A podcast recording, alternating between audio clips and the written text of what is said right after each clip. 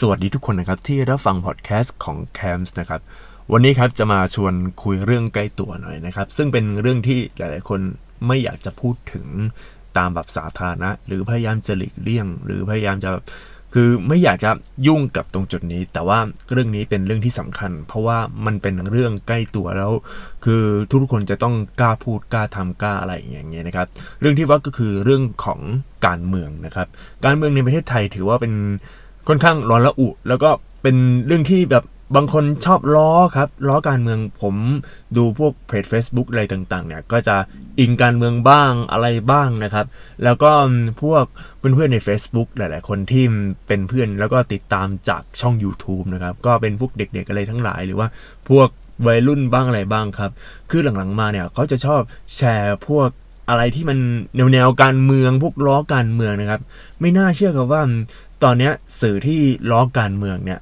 มันพัฒนาไปไกลมากๆครับ เมื่อก่อนอะพวกล้อการเมืองก็จะมาในรูปแบบการ์ตูนนะครับการ์ตูนตามหนังสือพิมพ์ พวกหน้าแรกหน้าสองแล้วก็จะมีพวกการ์ตูนล้อการเมืองอะไรอย่างนี้ใช่ไหมแต่ว่าสมัยนี้ครับมาเป็นมีมมาเป็นภาพสีมาเป็นแบบโอ้โหเยอะแยะมัน มันมากกว่าการ์ตูนสี่ช่อง แล้วมาเป็นคลิปวิดีโอแล้วล้อการเมืองอีกโอ้โห ดังนั้นครับเรื่องการเมืองถือว่าเป็นเรื่องที่ใกล้ตัวมากๆครับ แล้วก็อยากให้ทุกคนเนี่ยมองว่า เอ้ย มันเป็นเรื่องปกตินะ มันเป็นเรื่องที่สามารถพูดได้ มันเป็นเรื่องที่อยากจะแบบเออล้ออย่างงู้อย่างนี้อะไรก็ได้นะครับ ทีนี้ครับ เราจะมาชวนคุยเรื่อง เราจะพูดยังไงเรื่องการเมืองเนี่ยให้มันสร้างสรรค์แล้วก็ไม่เกิด เรื่องที่แบบว่ามันไม่น่าจะพูด มันไม่เกิดเรื่องการทะเลาะเบาแวงกันนะครับ โอเคครับ ทีนี้เรามาดูสาเหตุที่หลายๆคนเนี่ยพยายามหลีกหนีเรื่องการเมือง แล้วก็พยายามแบบไม่อยากจะพูดเรื่องการเมืองพวกนี้นะครับ สาเหตุที่ผมเจอแบบเจอบ่อยๆเลยครับเรื่องการเมืองเนี่ยเป็นเรื่องของการด่าทอ แล้วก็เป็นเรื่องของ hate speech เป็นเรื่องของการโจมตีฝ่ายตรงข้ามโจมตีอย่างงู้นอย่างนี้ ซึ่งเอาจริงๆเนี่ยการเมืองเนี่ยแล้วก็เป็นเรื่องอย่างเงี้ยมันแทบจะเป็นเรื่องปกตินะครับ ถือว่าเป็นเรื่องปกติ แต่ว่ามันเป็นเรื่องปกติที่มันมันไม่ปกติแล้วในสมัยนี้ เพราะว่าถ้าเราอะมัวใช้แต่วิธีเดิมๆอย่างเช่น คือสัตว์โคนหรือว่าพยายามแบบด่าทอ โดยสร้างเหตุผลอะไรที่มันต่อมีอะไรอย่างเงี้ย มันก็ไม่จบไม่สิ้น มันก็เจอแบบอย่างเงี้ย คือต้องเข้าใจว่าการเมืองมันมีอะไรที่ซับซ้อนมาก ๆ ครับ มีอะไรที่ซับซ้อนมากกว่าที่คิด แล้วก็พยายามผลักดันอะไรต่างๆ ที่มันแบบโอ้โหเฮ้ยคือบางทีมันต้องตอบตอบโต้กลับนะครับ แต่สิ่งที่ผมเจอในโซเชียลเน็ตเวิร์กไม่ว่าจะ Twitter Facebook YouTube คือพวกคอมเมนต์อะไรต่างๆ นานาเนี่ย ผมมองว่าส่วนใหญ่เนี่ยมักจะตอบโต้ด้วยวิธีที่ เขาตอบโต้มาก่อน วิธีที่เขาโจมตีมาก่อน คืออย่างคือเขาด่าใช่ไหมใช้คำแบบแนวแนวแบบดักดักด่าแบบอย่างงู้นอย่างนี้ไปเรื่อยๆเนี่ยก็ต้องสวนกลับด้วยวิธีเดิมก็คือด่ากลับก็คือด่าไปด่ากลับไม่โกงด่าอะไรอย่างนี้นะครับ ซึ่งผมเห็นหลายรอบนะครับ อย่างใน YouTube นะครับ พวกช่องการเมืองนะครับที่แบบมีแต่ข่าวการเมืองต่างๆ เนี่ย มันจะมีพวกคอมเมนต์แนวๆ ด่านะครับ ด่าฝ่ายตรงข้าม ก็รู้ๆกันอยู่ว่าด่าอะไรนะครับ คือด่าคนนู้นด่านี้แบบ โอ้โห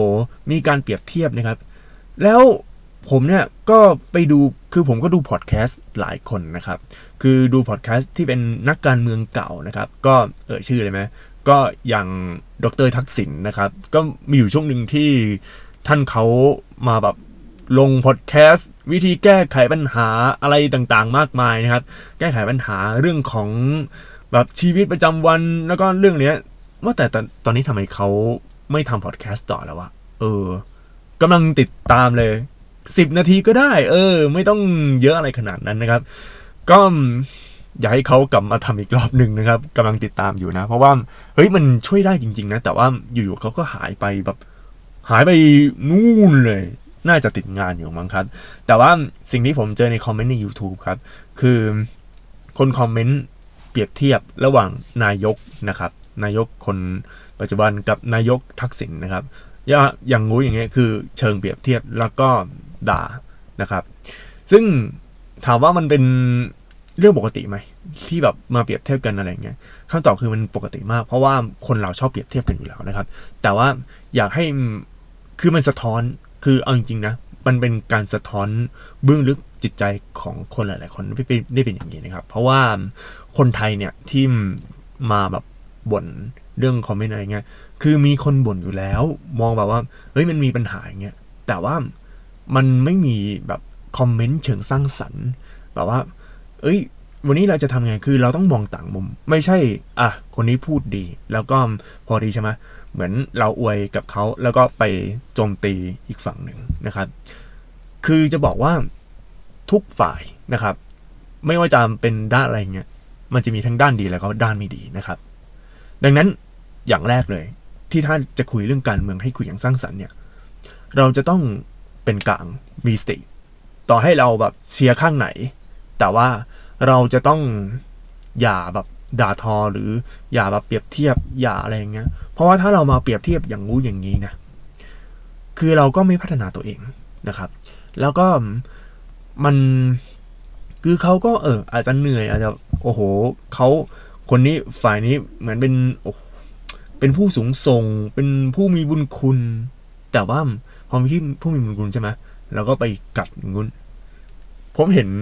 นักการเมืองที่สร้างสรรค์เขาจะไม่โจมตีด้วยอะไรที่มันดักดัก ที่มันหยาบคายเกินไปนะครับ ผมเห็นหลายคนแหละที่แบบว่าเป็นนักการเมืองที่สร้างสรรค์นะครับเขาจะพยายามสร้างผลงาน สร้างผลงานสร้างสร้างสร้างสร้างสร้างนะครับ สร้างผลงานไปเรื่อยๆเลยว่าเฮ้ย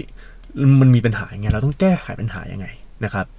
นักการเมืองที่ดีคือเขาจะมีความคิดแบบนี้ พยายามแก้ไขปัญหานะครับ แล้วนักการเมืองที่ดีทำให้ประชาชน ก็มีความคิดสร้างสรรค์ตามนักการเมืองด้วยเช่นกัน เราก็ต้องดูโมเดลดูพฤติกรรม ดูนิสัย ดูทัศนคติ ดูวิสัยทัศน์ดูนู่นนี่นั่นดูอย่างนั้นแล้วเราก็เอาสิ่งที่เขามีเนี่ยไปใช้กับตัวเรา ไม่ใช่ให้เราดูคนนี้ แล้วก็ไปเปรียบเทียบกับอีกคนหนึ่งที่เราไม่ได้ชอบ แล้วพอไม่ชอบก็มาคอมเมนต์ คือผมเจอคอมเมนต์แนวๆนี้เยอะมากนะครับ แล้วแบบรอรอให้เขาแบบมานะครับ ผมอยากให้ทุกคนเนี่ย มองเลยว่า นักการเมืองที่แบบสร้างสรรค์น่ะมองให้เป็นไอดอลแล้วพอมองให้เป็นไอดอลแล้วก็ลองก๊อปปี้นิสัยของเขาที่ดีนะที่ดี แล้วก็เอามาใช้กับชีวิตประจำวันนะครับ อย่างพวกแบบนักการเมืองที่สร้างสรรค์เนี่ยผมก็ดูเลยว่า เอ้ย เขาทำอะไรเขาพูดถึงว่าอะไรเรื่องการวางตัววางยังไง แล้วก็ลองเปลี่ยนแนวมุมมอง แนวความคิดท่าทางบุคลิก แล้วก็เอามาใช้ อย่างนี้ก็คือเรื่องของหนึ่งในนักการเมืองที่สร้างสรรค์ก็คือ มันทำให้เราประชาชนแบบเฮ้ยมันก็ทำตามอะไรอย่างเงี้ยครับ แล้วก็ผมย้ำเตือนอีกรอบหนึ่งคือ นักการเมืองที่สร้างสรรค์ส่วนใหญ่ เขาจะไม่โจมตีฝ่ายตรงข้ามแบบ ไม่สร้างสรรค์นะครับ อันนี้คืออย่างแรกเลย ซึ่งประชาชนอย่างเราเราเนี่ย เราก็ต้องฟังหูไว้หูนะครับ อันนี้คืออย่างที่สองแล้วคือฟังหูไว้หู บอกว่าอะฝ่ายตรงข้ามด่าใช่ไหมหยุดก่อนคิดก่อนว่าทำไงเพราะอะไรเลยไหมเพราะว่าการเมืองเนี่ยมันจะมีเป็นสองฝ่ายก็คือฝ่ายนู้นฝ่ายนี้สมัยก่อนก็จะมีเสื้อเหลืองเสื้อแดงใช่ไหมสมัยนี้เป็นฝ่ายแบบฝ่ายฮุนตา ฮุนตาก็คือเป็นฝ่ายพวกแบบรัฐบาลทหารนะครับ อีกฝ่ายหนึ่งก็จะเป็นฝ่าย ฝ่ายที่แบบยังไงอะ่ะ เออ คือสมัยเนี้ยเขาไม่เรียกคุณตาเลยนะ เพราะว่ามาจากการเลือกตั้งแล้ว ต้องเรียก pro military นะครับ ก็คือเป็นฝ่ายที่ฝ่ายทหารนะแล้วก็อีกฝ่ายหนึ่งก็คือ anti military ครับ ก็คือเป็นฝ่ายที่ต่อต้านเรื่องของระบบของทหาร ก็จะมีอย่างนี้คือ ฝรั่งเขาจะมองอย่างนี้นะครับว่า อันนี้คือฝ่าย pro military อีกฝ่ายคือ anti หรือ anti anti military นะครับ ให้มองกันอย่างนี้ แต่ว่าเรื่องฮุนตาเนี่ยมันเป็นเรื่องสมัยก่อนแล้ว บางคนบอกว่าจุนตาจุนตา ผมไปเสิร์ชดูนะครับ เสิร์ชดูว่า อันนี้มันเรียกว่าอะไร มันเป็นภาษาพวกแบบสเปน ซึ่งเจเนี่ยก็คือฮอนฮูกนะครับ เรียกว่าฮุนตานะครับ จะเรียกอย่างนี้มากกว่า อยากให้มองสองฝั่ง แล้วมองสองฝั่งมองด้านดีว่าด้านดีเขามีอะไรบ้าง ด้านข้อเสียมีอะไรบ้าง แล้วก็ลองมาทำนะครับลองมาคิดดู คือมันจะต้องดูอย่างมีสร้างสรรค์อย่างเช่นเขาอย่างเช่นเราชอบแบบฝ่ายที่แบบ anti military มาก ชอบมากเลย แต่ต้องดูด้วยว่าเขามีด้านเสียอะไร บางคนคือออกตัวแรงเกินไป แล้วก็ไม่ทำแล้วก็ตักเตือน เพราะว่า เรื่องของการเมืองมันสนุกตรงนี้ครับ มันเหมือนรีวิวของมันเหมือนรีวิวที่พวกสินค้าอะไรต่างๆ คนส่วนใหญ่ข้อเสียเลยคือ มันไม่ใช่ข้อเสีย มันเป็นเรื่องปกติของมนุษย์ทั่วไปอะคือ ไม่ใช่เป็นนักรีวิว อันนี้พูดตามตรงนะ คือคนส่วนใหญ่ไม่ใช่นักรีวิว นักรีวิวที่แบบ โอ้โห มันจะมีอย่างนี้ คือนักรีวิวที่ดีเนี่ย มันจะเป็นนักรีวิวที่ เหมือนเป็นเราเป็นตาช่างแล้วเราจะพยายามมองด้านดีด้านเสียของคนนู้นคนนี้ ด้านดีด้านเสียของอะสมมติสินค้าอะไรอะ อย่างของผู้หญิงผู้หญิงก็จะเป็นอะไรบ้างอะ กระเป๋า หรือว่าพวกเครื่องสำอางแต่ของผู้ชายอะผมผู้ชายก็นึกถึงอะไรก็เรื่องเกม เรื่องของพวกเพลงพวกอะไรพวกเนี้ย แต่ผมจะพูดถึงเกมดีกว่านะเพราะว่าเคยทำพวกรีวิวเกมรีวิวเกมเนี่ยผมเคยพูดประมาณ2อสรอบแล้วว่า เคยทำคลิปข้อดีข้อเสียแยกกัน คลิปข้อดีคนไม่ดูคลิปข้อเสียด่ากัน คือมันมันเป็นข้อเสียจริงๆไงแล้วเขาก็ด่าแบบโอ้โหนี่แต่ว่ารีวิวที่ดีเนี่ยส่วนใหญ่เนี่ย จะเป็นรีวิวที่คือมันเป็นจริงอะมันเป็นแบบมองคือดีมันเออนี่คือมันดีจริง ๆ นะ แต่ว่าถ้าดีแบบมากเกินไปคือแบบโอ้โห มันเป็นคุณต้องเล่นมันคือสุดยอด อันนี้คือคืออวย แต่ว่าข้อเสียบางอย่างเนี่ย อ้โหมันเป็นข้อเสียมากเลย เออ เดี๋ยวว่าจะทำพอดแคสต์เกี่ยวกับเรื่องของรีวิวไม่อวยยังไงที่ดีนะครับ แต่ว่าจะบอกว่าข้อเสียเนี่ยเราต้องมองว่ามันเป็นข้อเสียจริง ๆ ไม่ใช่ข้อเสียที่แบบว่าอะอันนี้พูดถึงเกมใช่ไหมอย่างเขาสร้างเกม single player มาแบบสุดๆ แต่ว่าดันไปพูดข้อเสียคือไม่มี multiplayer มันใช่เหรอก็เขาทำ single player อยู่แล้ว เออ ประมาณอารมณ์จะประมาณนี้ครับ คือเราต้องมองด้านดีและด้านเสียที่เหมาะสม การเมืองก็เหมือนกัน แต่ว่าการเมืองมันจะค่อนข้างรุนแรงแล้วก็ค่อนข้างแบบโอเวอร์มากกว่าพวกรีวิวเกม เพราะว่ามันเป็นฝั่งแล้วพอฝั่งเนี่ยมันก็เหมือนกับเราคือมนุษย์เนี่ย เป็นคนชอบอยู่ในสังกัดหรือว่าอยู่ในอะไรเงี้ย แล้วพอเราอยู่ในสังกัดเนี่ย เราก็จะเชิดชูกับสังกัดที่ตัวเองชื่นชอบมากนะครับ ถ้าจะเปรียบเทียบนะ ก็เหมือนเรื่องบอลนะครับ พวกแบบบางคนเชียร์ทีมนู้นทีมนี้ โอ้โหทีมทีมนั้นเป็นชีวิตจิตใจมาก ๆเลยนะครับ แล้วถ้าสมมุติแบบมาบอลแบบชนะใช่ไหมนั่นแหละ คือมันมีเรื่องปัญหาเรื่องดราม่าอะไรอย่างนี้ ถ้าจะเป็นเรื่องปกตินะครับ การเมืองก็เหมือนพวกเชียร์บอลนั่นแหละ มันเป็นเชียร์ทีมแบบเราเชียร์เป็นชีวิตจิตใจ ซึ่งทุกวันเนี้ยมันจะเริ่มปานปลายมากขึ้น มันจะเริ่มแบบมีความเป็นทีมอย่างนี้มากขึ้นนะครับ เพราะว่าอะไรหรือมาเพราะว่าคือสมัยเนี้ยมันแบบเด็กอะรุ่นใหม่ มันเติบโตมากับเทคโนโลยี แล้วก็เติบโตมากับเรื่องการเข้าถึงสื่อ ซึ่งจะบอกว่า หนึ่งในสกิลที่ทำให้คนอยู่รอดก็คือการเรียนรู้ที่ไม่มีที่สิ้นสุดนะครับ แล้วเด็กสมัยนี้เขาเรียนรู้โดยที่ไม่มีที่สิ้นสุด เพราะว่าดูจาก Facebook บ้าง ดูจาก Twitter ดูจากอะไรนู่นนี่นั่นเต็มไปหมดเลย แล้วพอมาแบบดูไปเรื่อยๆดูจนกระทั่งมันถึงแบบ โอ้โหเขารู้หมดแล้วเนี่ยทำให้เขาอะมีเรื่องของวิจารณญาณมีการเรียนรู้ตลอดเวลานะครับ มีแบบอย่างรู้อย่างนี้ ผมเลยมองว่า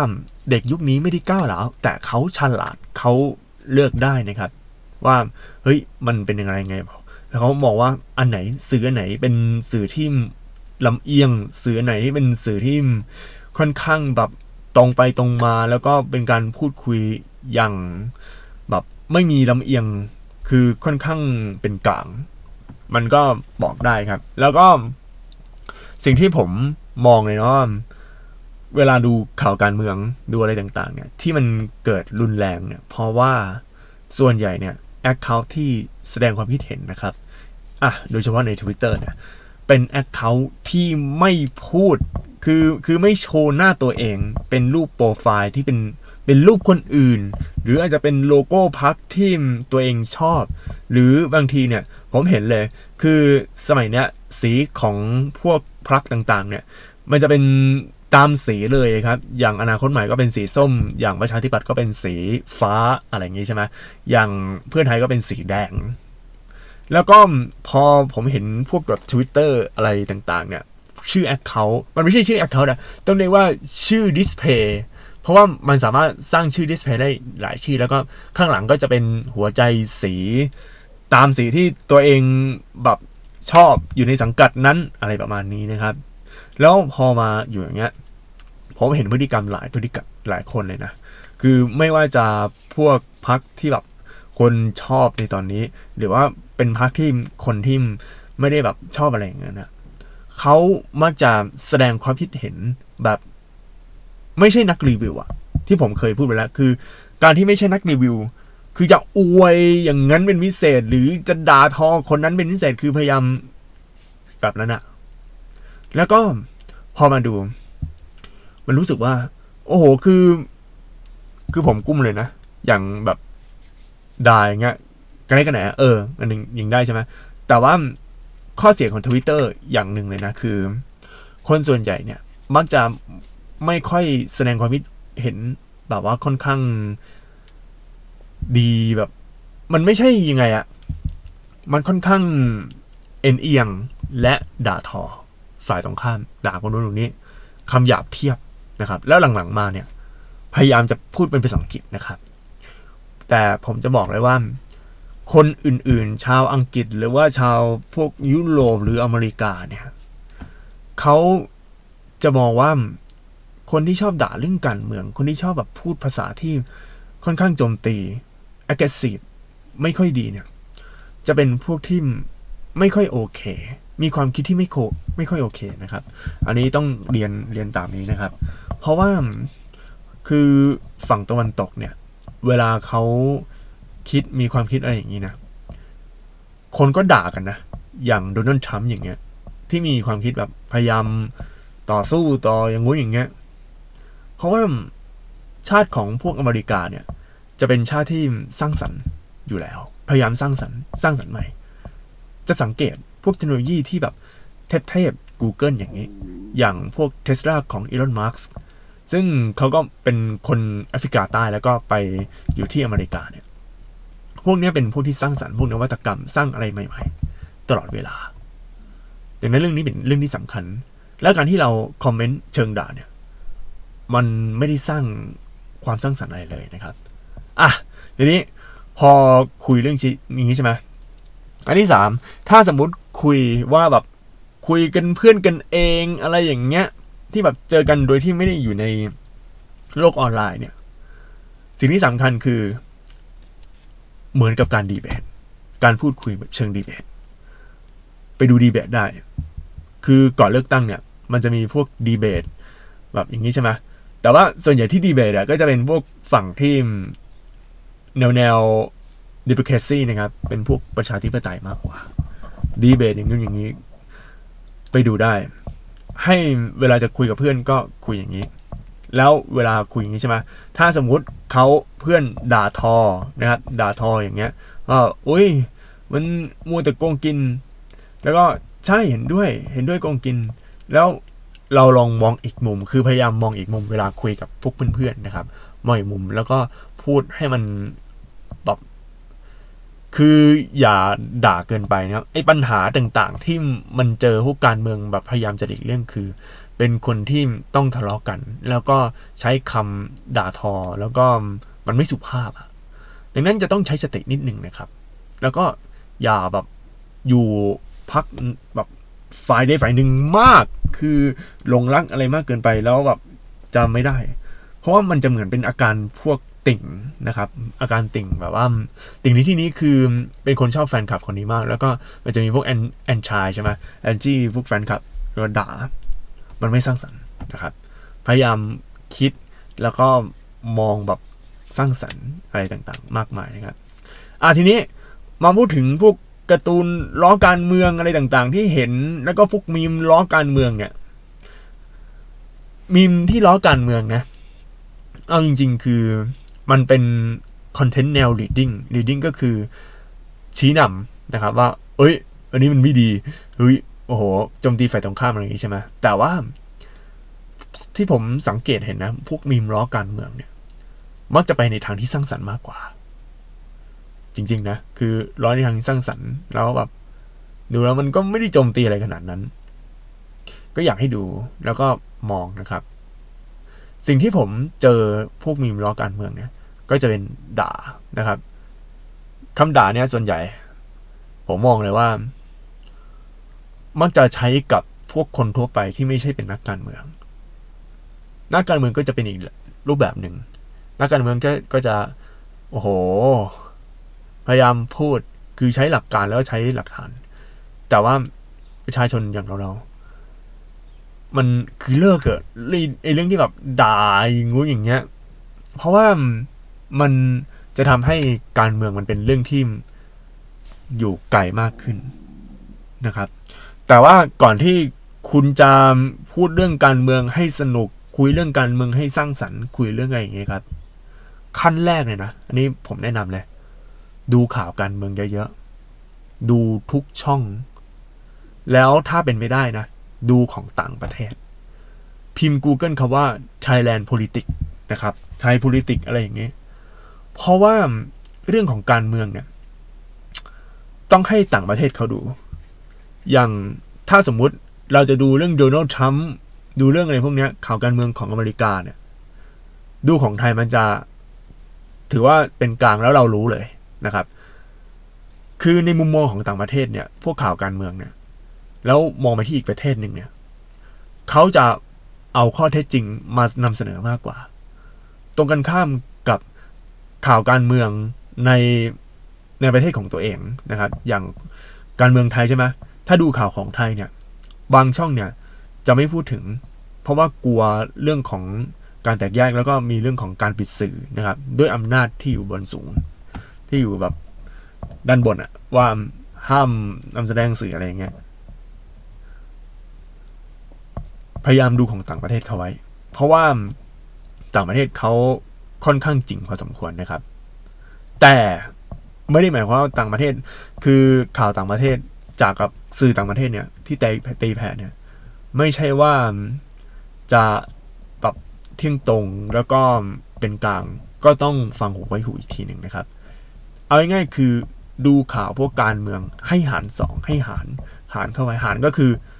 เชื่อ 50%ไม่เชื่ออีก 50%ฟังอย่างมีวิจารณญาณนะครับ แต่ว่าอย่างไรก็ตามคืออยากให้ดูจากข่าวต่างประเทศ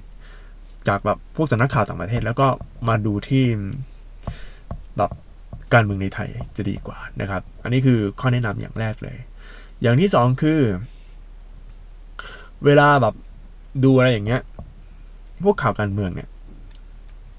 อย่าดูมากเกินไป คือเราต้องมีเหตุผลในการดู ไม่ใช่ดูเพราะว่าเราอวยเราอย่างเงี้ย คือผมดูข่าวการเมือง หลายอย่างนะครับ ดูอะไรอย่างเงี้ยไม่จะเป็นเรื่องซ้ำๆกัน แต่ว่าที่เราดูเพราะอะไร เพราะเราอยากเห็นไอ้ความซ้ำๆซากๆเนี่ย มันมีมุมมองอะไรที่มันแตกต่างกันหรือเปล่า อย่างนี้นะครับ แต่สุดท้ายเนี่ย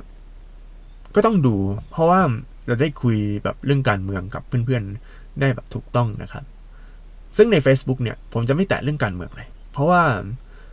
ผมก็ยังไม่รู้ไงว่า เออมันจะลงยังไง มันจะคุยอะไรยังไงนะครับ แต่ว่าตอนนี้ก็รู้แหละก็คือพยายามพูดเหมือนรีวิวอะเชิงรีวิวอะป้าแบบรีวิวพักนี้ข้อดีข้อเสียอะไรนะครับ แต่การคุยเรื่องการเมือง มันเป็นประเด็นที่อ่อนไหว อันนี้เตือนไว้ก่อนเพราะว่าบางคนคือเขาค่อนข้างเซสซิทีฟบางคนโอ้โห อวยบางคนเหมือนเป็นแบบซีลอดอะซีลอดแปลว่าอะไรก็ไม่รู้ลองไปหาดู เหมือนสาวกอะเอาง่ายเออเหมือนสาวกก็เหมือนพวกสาวก Apple ยุค iPhone เปรียบเทียบ Android ย้อนไปเมื่อหลายปีก่อนอะช่วงที่ Android มาใหม่ ๆ แล้วก็ iPhone กำลังพังอาจอะเออ คือแต่ต้องไม่ได้เลยอะไรประมาณเนี้ยอารมณ์จะประมาณนั้น แล้วก็มันมีข่าวเออพูดถึงเรื่อง iPhone นึกถึงช่วงข่าวข่าวหนึ่งที่แบบ โอ้โห มันมันมีจริงเหรอ คือเข้าขั้นโรคจิตแล้วบอกว่า iPhone 5C จำได้ไหมเออไอที่ iPhone ที่เป็นสีสีที่ตอนนั้นลดสเปคคือออก iPhone 5s ใช่ไหมแล้วก็ออก iPhone 5c ก็คือเป็น iPhone ที่ของ iPhone 5 คือไส้ใน iPhone 5 แต่ว่าตัวเป็นสี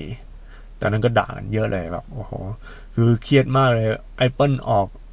product อย่างนี้ทำไมอย่างงู้นอย่างนี้ แต่ว่าสมัยนี้คือมัน คือหลายคนเริ่มเบื่อเบื่อ Apple แล้ว แล้วก็แบบมันเรื่องมือถือกลายเป็นเรื่องปกติไปแล้วครับ ตอนเนี้ยกล้องสามอัน แต่ว่าตอนเนี้ย ปีเนี้ยถามว่ากล้องไหน คือมือถือไหนที่แบบ the best เลย the best ที่แบบ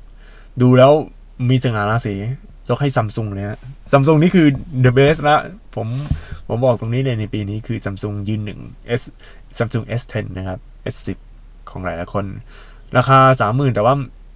คือมันมันจัดเต็มอะนวัตกรรมมาแบบ คือยุคนี้มันเป็นยุคมือถือของนวัตกรรมนะย้อนไปเรื่องการเมืองนะครับ อีกทีหนึ่งก็คือพยายามคือเหมือนนักรีวิวอะพูดเชิงรีวิว พูดอย่างนี้ข้อดีข้อเสียอะไรไงครับ การพูดเชิงรีวิว แล้วก็พูดเป็นกลางเนี่ย มันทำให้คนที่แบบพยายามจะง้างเนี่ย มันจะเบาเบาลงนะครับ แล้วก็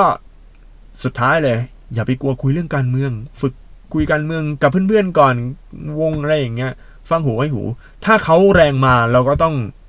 เบาเหมือนเป็นน้ำสาดเฮ้ยมึงอารมณ์แบบเฮ้ยมึงแรงเกินไปหรือเปล่าวะอะไรอย่างเงี้ยเบาๆบ้างก็ได้นะมึงเอออารมณ์จะประมาณนี้ก็ ถ้าเพื่อนคนไหนแรงก็พยายามหาเบาๆก็คือหาน้ำสาดไม่ใช่พิสารมันแบบจุดไม่ใช่จุดไฟแบบโอ้โหด่ากับฟังหูไว้หู แล้วมองอีกมุมหนึ่ง เพราะว่ามีน้องๆบางคนนะครับ ก็เข้ามาทักในในเฟซในแชทอะเออใน Facebook อะบอกว่าคือเขาแสดงความคิดเห็นแบบโจมตีฝ่ายตรงข้ามอย่างรุนแรงเลย เพราะว่าน้องคนนี้คือเขาอินการเมืองแล้วเขาอายุประมาณเป็นวัยรุ่นเองอะ่ะเออยังไม่ถึง 20ด้วยซ้ำแล้วเขาก็โอ้โหอิงเรื่องการเมืองนู่นนั่นแชร์เรื่องการเมืองนะครับอ๋ออีกอย่างหนึ่งเรื่องนี้สำคัญที่สุดนะครับ ถ้าใครแชร์เรื่องการเมืองเยอะมากๆ แล้วถ้าใครแบบเห็นคนแบบ คือตอนนี้ใน Facebook นะ สมัยเนี้ย มันจะขึ้นโชว์เลยว่าคนนี้คอมเมนต์อะไรในโพสต์ไหนนี่จากเพจไหน อันนี้บอกเลย ถ้าคนไหนชอบด่าอีกฝ่าย คือกันได้กันไหนฝ่าย ตลอดเวลา บอกเลยมีสองทางเลือก unfollow คนนั้น หรือลบเพื่อนคนนั้น อันนี้อันนี้เตือนไว้ก่อนเพราะว่ามันสอนให้เห็นว่าเป็นแนวแนวโหรุนแรงนะครับ อันนี้เตือนไว้ก่อนเลยคือถ้าเจอคนไหนที่คอมเมนต์แบบรุนแรงเกินไปด่าทออีกฝ่ายเกินไปนะครับ ถ้าไม่ใช่เพื่อน ก็ลบออก ลบเพื่อนเลยอันนี้อันนี้อันตรายมากเพราะว่าถ้าเราคุยเรื่องการเมืองนะครับ คุยแบบเรื่องการเมืองอะไรอย่างงี้นะ เดี๋ยวมันจะมีถ้าแบบบางคนเขาไม่เห็นด้วยเขาจะด่าเราด่าแรงนะครับ อันนี้เตือนไว้ก่อน แล้วสมัยนี้ด่าแล้วไม่พอครับแคปหน้าจอครับสิ่งที่เราพูดแสดงความคิดเห็น แล้วอาจจะเอาไปพูดในพื้นที่ของตัวเองแล้วให้คนอื่นมาลุมด่า โดยที่เราไม่รู้ตัว อันนี้คือเรื่องอันตรายเลยนะ เตือนไว้ก่อนใครที่ชอบด่าอะไรอย่างงี้ครับ ลบเพื่อนนะครับ คือต้องลบเพื่อนอย่า unfollow นะ คือถ้าเป็นเพื่อนเอออาจจะ unfollow ได้แต่ว่าถ้าเป็นคนที่ไม่รู้จักที่เคยแบบแอดใน Facebook อะไรอย่างเงี้ยได้เขาเป็นเพื่อนเนี่ย unfollow ทิ้งบอกเลย unfollow นะครับ เพราะว่าเรื่องนี้ อันนี้เป็นค่อนข้างซีเรียสนะ เดี๋ยวแบบมีเป็นประวัติเรื่องการเมืองเรื่องด่าอะไรอย่างเงี้ยแล้วก็กลายเป็นพูดแบบแนวแนวนินทารับหลัง อันนี้อันตรายมาก ดูเลย สแกนดูใครที่ชอบพูดเรื่องการเมืองในทางที่แบบแนวโจมตีมากเกินไปอะ ต่อให้บอกว่าเป็นฝ่ายที่เออทำคุณความดีให้กับประเทศชาติ แต่ว่าเขาโจมตีอย่างนั้นอันนี้อันตรายนะครับ ออกตัวได้พูดคุยเรื่องการเมืองได้ แต่ว่าพูดคุยอย่างมีสติ พูดคุยเชิงรีวิว พูดคุยมองอีกมุมนะครับ คือเดี๋ยวผมจะยกตัวอย่างช่องที่ผมชอบฟังนะครับ ซึ่งช่องนี้เป็นช่องที่ผมฟังตลอดเลยก็คือช่อง Voice TV ใน YouTube นะครับ คือจะมีนักข่าวบางคนนะครับเขาก็พูดคุยอย่างประเด็น คือถ้าอะอย่างนักประการเมืองบางคนที่ชอบคุยโมโอ้อวดอะไรอย่างงี้ใช่ไหมแต่มีนักข่าวบางคนเขาก็คุยเรื่อง เอ้ย ตรงนี้ทำไมเขาต้องทำทำไมเขาอย่างเงี้ย คือเขาพูดเชิงวิเคราะห์เขามองอีกมุม แล้วก็ในขณะการมองอีกมุมเนี่ยก็มีนักข่าวเขาก็แบบดีเบตวีโต้กลับก็คือประท้วงกลับบอกว่าเอ้ยอันนี้เป็นเรื่องที่ไม่เห็นไม่เห็นด้วย เพราะว่าถ้านสมมุติคือคุณเป็นนักการเมืองแล้ว เนี่ย นี่คือสร้างสรรค์ มันจะมีเรื่องการถกประเด็นอะไรต่างๆ คือถกประเด็น คือถ้าใครเนี่ยดู Voice TV บ่อย ๆ ก็จะมันจะมีช่วงที่พีคก็คือช่วงแบบนักข่าวพูดโต้แย้งกันอะไรอย่างเงี้ย เออ มันก็เป็นสีสัน มันเป็นเหมือนเป็น signature ของ Voice TV ไปเลยนะครับ ซึ่งอันเนี้ยนะคือเขาตอบโต้ใช่ไหมแต่ว่ามันก็อยู่ในประเด็น มันก็ไม่ได้แบบด่าทอแบบ เหมือนอะไรใน Facebook ใน Twitter อะไรอย่างเงี้ยนะครับ ก็อยากให้ดูอย่าง Voice TV เข้าไว้นะ เพราะว่าช่องนี้นี่เป็นช่องที่มองหลายมุม พูดเชิงวิเคราะห์ดีพอสมควร ไม่ได้โจมตีฝ่ายใดฝ่ายหนึ่ง ถ้าอย่างเช่นฝ่ายที่อะตัวเองชอบมากนะ แต่ว่าเขาทำไม่ดีเขาก็ต้องวิจารณ์นะครับ แต่ว่าถ้าฝ่ายไหนที่แบบ คือบางคนอาจจะมองว่า อุ้ยวิจารณ์คนนู้นนี้ก็เขาทำไม่ดีเขาก็ต้องวิจารณ์ดิ เพื่อวิจารณ์เพื่ออะไรเพื่อให้เขาเนี่ยแบบปรับปรุงตัวเองแล้วก็ทำให้ประเทศชาติดีขึ้นอย่างเงี้ยครับซึ่งเรื่องนี้อยากให้ทุกคนมีเอาไว้นะครับ ในเรื่องของการคุยเรื่องการเมือง ไม่ใช่เรื่องที่น่ากลัว ไม่ใช่เรื่องที่พูดไม่ได้นะครับ แต่ว่าเราต้องพูดอย่างมีหลักการ ซึ่งหลักการต่างๆ ผมก็พูดในพอดแคสต์นี้เรียบร้อยครับ โอเคครับ เดี๋ยวเจอกันในพอดแคสต์ตอนหน้านะครับ สวัสดีครับ